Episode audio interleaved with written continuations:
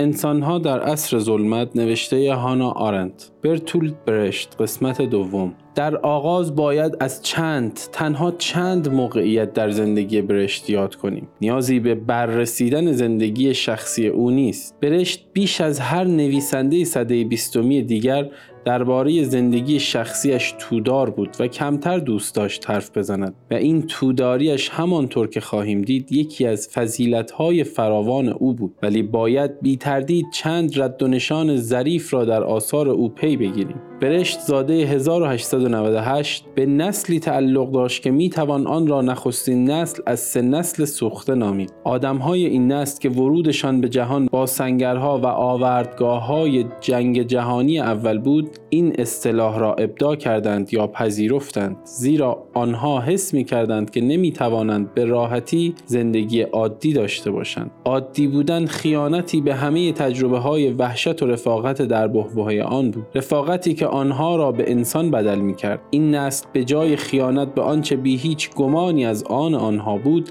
ترجیح داد در خود و در جهان گم شود. وقتی معلوم شد که دو نسل دیگر سوخته نیز از پی این نسل می آیند چنین روی کردی که در میان بازمانده های جنگ در همه کشورها شایع است نقشی تعیین کننده در ساختن فضای فکری بازی کرد. نسل اول حدود ده سال بعدتر به دنیا آمد.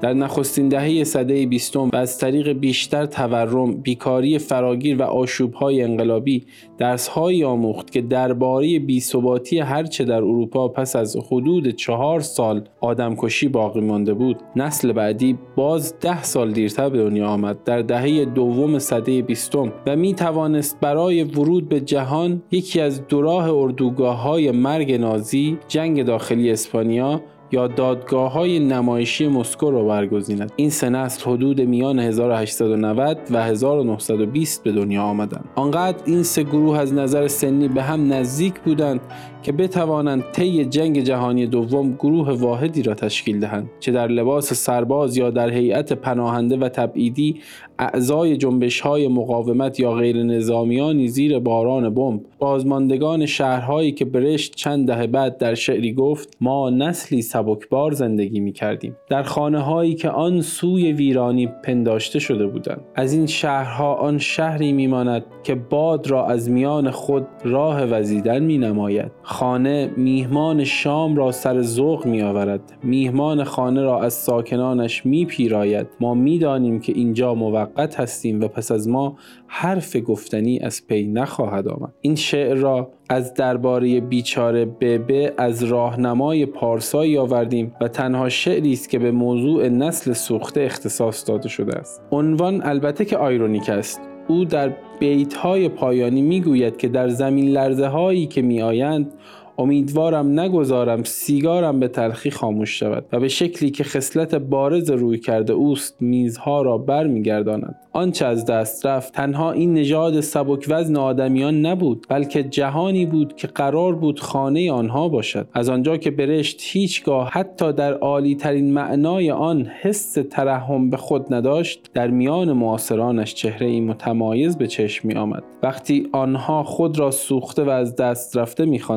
به سن و خودشان با دید قرن 19 نگاه می‌کردند. آنها با واکنشی تلخ منکر چیزی بودند که یک بار فردریش هبل به فعالیت رسیدن آرام ناب همه قوه ها نامید. خشمگین بودند از اینکه جهان جای امن و پناهی به آنها برای رشدشان در مقام فرد نداد. شروع کردند به تولید نوع جالب ادبیات خود اغلب رمان که در آنها جز به کجریختی شکنجه اجتماعی سرخوردگی شخصی و توهم زدایی عمومی به چیز دیگری علاقه نشان نمی‌دادند. این نیهیلیسم نیست. نیهیلیست خواندن این نویسندگان ستایشی خواهد بود که کاملا از سر آنها زیاد است. آنها به اندازه کافی برای فهم حقیقت مسائل ژرف کاوی نمی کردند بیش از حد دل مشغول خودشان بودند. با یادآوری همه چیز آنچه را مهم بود فراموش می کردند در راهنمای پارسایی دو بیت تقریبا اتفاقی در شعر دیگر است که در آن برشت از نیندیشیدنش به اینکه چطور باید با جوانیش کنار بیاید می‌گوید. سراسر جوانیش را از یاد برده ولی نه رویاهایش را. دیری است که سقف را از یاد برده ولی نه هرگز آسمان بر فراز آن را. برشت هرگز برای خودش احساس افسوس نکرد. او اساسا به سختی دلبسته خودش بود. این یکی از فضیلت های بزرگ وی بود ولی فضیلتی که در چیزی دیگر ریشه داشت. استعدادی طبیعی که مثل همه قریه ها و استعدادها نیمیش نفرین و نیمیش برکت بود. برش در تنها شعر به معنای دقیق شخصیش از این موضوع سخن می‌گوید. تاریخ این شعر گرچه به دوره راهنمای پارسایی برمیگردد او هرگز آن را منتشر نکرد. نمی‌خواست کسی آن را بخواند. این شعر که در ردیف بهترین آثار او جای می‌گیرد عنوانی دارد که می توان آن را به ارباب و خداوندگار ماهی زمین سرزمین خاموشی برگردان حکایت چگونگی آمدن خداوندگاری به سرزمین آدمیان ماهیگیران است. سرزمینی که با جزر و مد منظم ماه بالا و پایی می رود خداوندگار هم بیگانه است و هم دوستی با همه. در این شعر می خانیم که او چگونه هم نشین آنها می شود و نمی تواند نامشان را به خاطر بسپارد.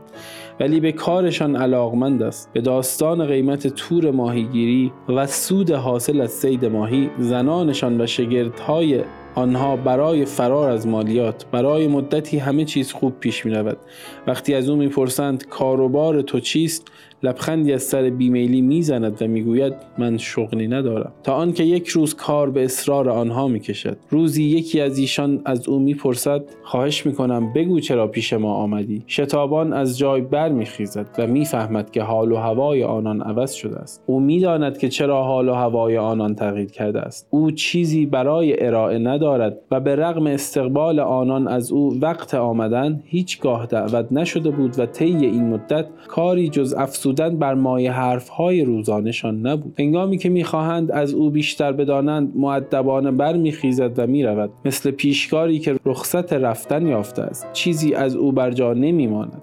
نه سایه‌ای نه ردی ولی با اجازت و رضایت اوست که کس دیگری ثروتمندتر از او جایش را می‌گیرد. راستش او هیچ کس را باز نمی دارد که سخن را از جایی که او وانهاده است سر بگیرد. سیمانگاری برشت از شاعر در نقش مردی جوان زیرا این بیگمان چیزی است که واقعا هست. شاعر را تصویر می کشد در انزوای کامل خیش با آمیزه ای از غرور و فروتنی. بیگانه ای با همه و دوستی برای همه. و بر این روی مردی همهنگام مطرود و پذیرفته. سودمند تنها برای گفتگو و بیفایده برای زندگی هر روزه. خاموش درباره خیش چنان که گویی هیچ چیزی نیست که بتوان دربارهاش سخن گفت و در نیازی مستعصلانه برای هر تکه از واقعیتی که بشود به چنگ آورد این خودنگاره دست کم نشانه است از دشواری های بسیاری که برشت جوان لابد برای احساس راحتی در جهان آدمیان همقطارش داشته است. روی هم رفته به یاری ابیاتی از شعرهای اولیه برشت می توانیم حدس بزنیم که در زندگی شخصیش چگونه بوده است. با این حال شعرهای اولیه در فهم وجوهی از رفتار دوره پسین زندگی وی نیز به کار می آیند. برشت از همان آغاز میلی غریب داشت به ناشناس بودن بینام بودن بیزاری از هر جار و جنجال با جست برج آجنشینی و حتی آزارنده تر از آن بیاعتمادی پیامبرانه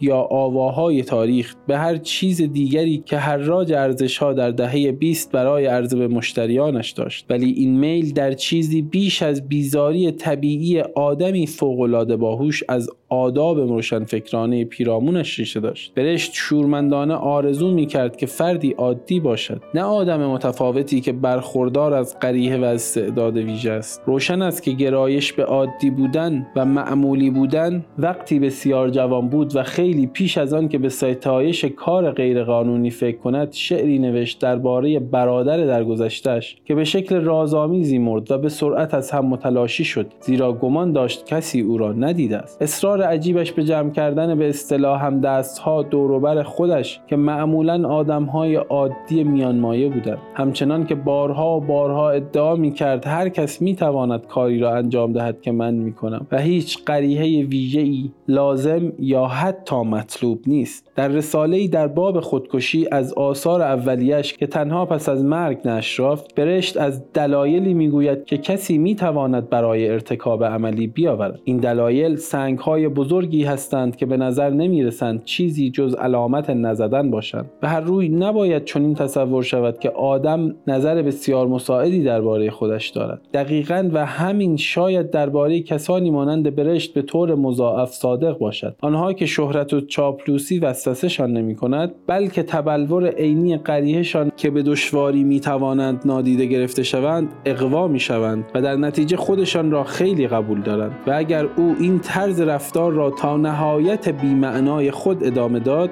باید اعتراف کرد که سبب آن محیط ادبی و روشنفکری دهه 20 آلمان بود که آدمها را به خالی کردن باد تفرعن و تکبر وسوسه می‌کرد و حتی بدون تمایلات خاص برشت مقاومت در برابر این اقواگری دشوار بود ابیات متایب آمیز درباره رفتار همقطاران شاعرش در اپرای سپولی تیر را درست در وسط هدف می نشان. من هم می توانستم خودم را خوب بفهمم. اگر ترجیح می دادم که عالی و خلوت گزین به نظر بیایم ولی من این مردم را بس نزدیک دیدم و با خودم گفتم این رفتار در خور تو نیست. جز این دیگر تنها یک شعر دیگر وجود دارد که برش در آن آشکارا از خود سخن می‌گوید و چه بسا شاید مشهورترین آنها باشد. این بخشی از سلسله شعرهایی است که طی دوران مهاجرت به دانمارک در دهه سی سروده شده و به آیندگان نام دارد. مانند شعر پیشتر او درباره بیچاره ببه تأکید این شعر بر فاجعه های زمانه در جهان و نیاز به رواقی منشی بردباری و پنهانگری رنج. در برابر هر اتفاقی است که برای شخص میافتد. ولی اکنون که زلزله های در راه در رسیده اند همه اشاره های سریح زندگی نگارانه ناپدید شدند. درباره بیچاره ببه به قصه های واقعی آغاز و فرجام می‌گیرد که در زندگی برشت ریشه دارد. من برتولد برشت از جنگل های سیاه میآیم. وقتی من درون مادرم بودم او مرا به شهرها برد. سرمای جنگل ها تا روز مرگ همراه هم خواهد بود. مادرش از جنگل سیاه بود و ما از شعرهای پسا مرگ نشر یافته برشت درباره مرگ مادرش در میابیم که به او خیلی نزدیک بود. این شعری است درباره کسانی که در عصر ظلمت زندگی می کنند ابیات کلیدی آن از این قرارند من در عصر آشوب به شهرها رسیدم. وقتی گرسنگی چیره بود من در بهبهه بلوا رسیدم میان آدمیان رفتم و من همراه ایشان شوریدم. این گذشت زمانی که بر روی زمین به من داده شده بود. در فاصله دو نبرد غذا خوردم میان آدم کشها خوابیدم. در عشق بیپروا بودم و بیشکی به طبیعت نگریستم. زمانی که بر روی زمین به من داده شده بود چنین گذشت. در روزگار حیاتم خیابان به باطلاق منتهی می شد کلام مرا به خونریز میفروخت. از دست من کار چندانی بر نمی آمد ولی فرمان روایان بدون من بیشتر در امان بودند. امید انسان داشتم. چون این گذشت زمانی که بر روی زمین به من داده شده بود. شمایانی که از درون سیلی برخواهید آمد که ما در آن غرق شدیم. وقتی از سستی ما در عصر ظلمتی سخن می‌گویید که شما از آن گریختید این را یاد آورید. دریغا ما که می‌خواستیم راه را برای مهربانی هموار کنیم خود نتوانستیم مهربان باشیم. با بزرگواری و خطاپوشی ما را یاد آورید. بله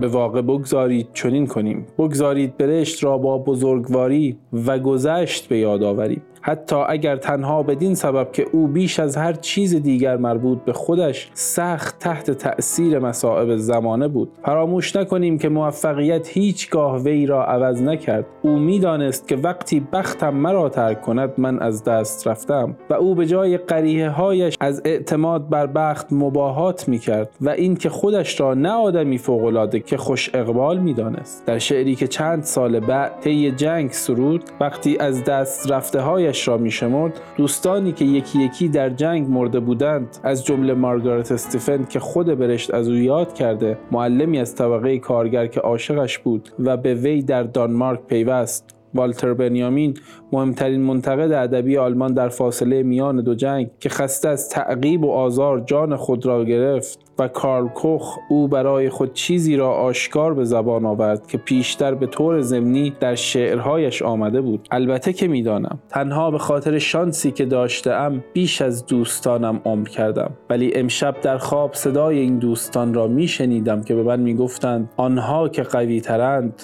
جان به در می‌برند. و من از خودم بیزار شدم. به نظر می رسد این تنها باری است که پایه اعتماد به نفسش لرزیده است. او خودش را با دیگران مقایسه کرد و اعتماد به نفس همیشه استوار بر پرهیز از چنین مقایسه هایی است. چه در خوبی چه در بدی ولی این فقط یک خواب بود. به یک معنا برشت نیز احساس از دست رفته بودن می‌کرد. نه بدان دلیل که استعدادهای فردیش آنگونه که میبایست یا می‌توانست به بار ننشست یا بدین سبب که جهان خاطرش را آزرد که به واقع هم آزرده بود. بلکه از آن رو که وظیفه بس بزرگ بود. بنابراین وقتی احساس می کرد که سیل برخواسته است مانند ریلکه با حسرت به پشت سر نمی نگریست هیچ کس زیباتر از ریلکه در آثار متأخرش این حسرت را باز نتابانده است. ولی حسرت نبردن برای گذشته سپری شده برای کسانی گیرایی داشت که از درون این سیل سر برمیآورند. این گیرایی و کشش که معطوف به آینده به پسینیان بود هیچ ربطی به پیشرفت نداشت. آنچه او را از ایده پیشرفت دور و جدا می کرد آن بود که او فهمیده بود چقدر به شکلی مرگبار مسخره است که بخواهیم سیل رویدادها را با ایار آرزوهای فردی بسنجیم و برای مثال به فاجعه جهانی بیکاری از منظر میل فرد برای پیدا کردن شغل و تأملات هر شخص درباره موفقیت و ناکامیهایش بنگریم یا با آرمان شخصیتی کمال یافته با مصیبت جنگ روبرو شویم یا از سر شکوه داشتن از شهرت تباه شده یا زندگی از هم پاشیده راه مهاجرت در پیش گیریم. همانطور که بسیاری از همکارانش گرفتند. ذره احساساتیگری در تعریف زیبا و به زیبایی دقیق برشت از پناهنده نیست. پناهنده پیامآور خبرهای بد است. پیام پیامآور البته به خودش رب نداره این فقط بدبختی های پناهندگان نبود که آنها را از سرزمین خود به سرزمینی دیگر از قاره ای به قاره ای دیگر کشاند. اغلب کشورهایشان را بیش از کفشهایشان عوض می کردند بلکه این بدبختی بزرگ سراسر جهان بود. اگر برخی از پناهندگان حتی پیش از آن که فهمیدند هیچ کس حامل خبرهای بد را دوست ندارد ترجیح دادند که پیام را فراموش کنند. آیا همیشه این مشکل درباره پیام آوران وجود نداشته تعبیر بسیار خلاقانه پیام آوران خبرهای ناخوش درباره پناهندگان و تبعیدیان هوشمندی شاعرانه چشمگیر برشت را به نمایش می‌گذارد و نیز آن قریحه عادی ایجازگویی را که لازمه شعر است. نمونه های دیگر میآورم. از شیوه اندیشیدن به قاید موجز و در نتیجه بسیار پیچیده برشت. در شعری درباره شرم از آلمانی بودن سروده شده در 1933 آورده است. با شنیدن سخنهای تو که از خانهت به گوش می‌رسد